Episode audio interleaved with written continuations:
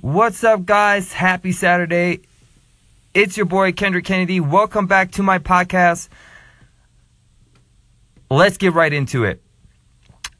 I want to talk to you guys about something that is just on my mind and that I'm really upset about. If you are the person to complain about the gym being full at the first of the year and that there's too many people in the gym joining, go find another gym to train at. Because what you're doing is you're saying it's not okay for people wanting to make a change in their life. What you're saying is that you're better than somebody that just is starting off. You had to start off at some point in your life too. You had to join a gym. Don't forget that. I'm getting sick of the individuals that are down talking people that are just trying to make a change in their life. Yes, they might have done this one, two, three times already, but instead of complaining that somebody's taking up a machine or somebody complaining they're not doing the exercise right, how about you go up to that person and give them a high five and tell them that you're you're glad they're here. You're glad they're making a change. Try to help them out. Try to be a positive influence and don't be an asshole that thinks you're better than everybody else that just joined the gym.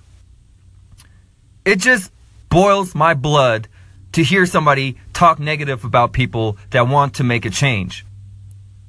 How about you build your own damn gym and call it douchebag gym where only people that were born lifters can join? Guess how many people are going to join the gym? Zero. Because nobody just wakes up one day and has the skills to be a freaking power lifter, bodybuilder, marathon runner. You need to understand that we need to come together as a family and we all have to come together with the same purpose. It doesn't matter what sports you do, what your goals are, if it's losing weight, gaining weight, getting ready for a marathon, bodybuilding, CrossFit, whatever. We're in this together. We're in here to make a positive change. Like I said, if you're mad about all these people joining, how about you quit the gym? They don't have to be mad about it. Work out at home. But don't down talk to people that want to make a change. How about you are, you turn into the individual that walks up to somebody and gives them a high five and encourages them? How about that? And maybe they won't quit this time because it's assholes like you that make them want to quit. That make fun of them. They get anxious and they stop coming. But if you step up your game and you become a positive influence and you tell them after seeing them three, four times, like, hey, I've seen you three, four times. Great job. Keep up the good work. Maybe you make a change in their life and their mindset and they will keep coming to the gym. And who knows, maybe that person will change your life.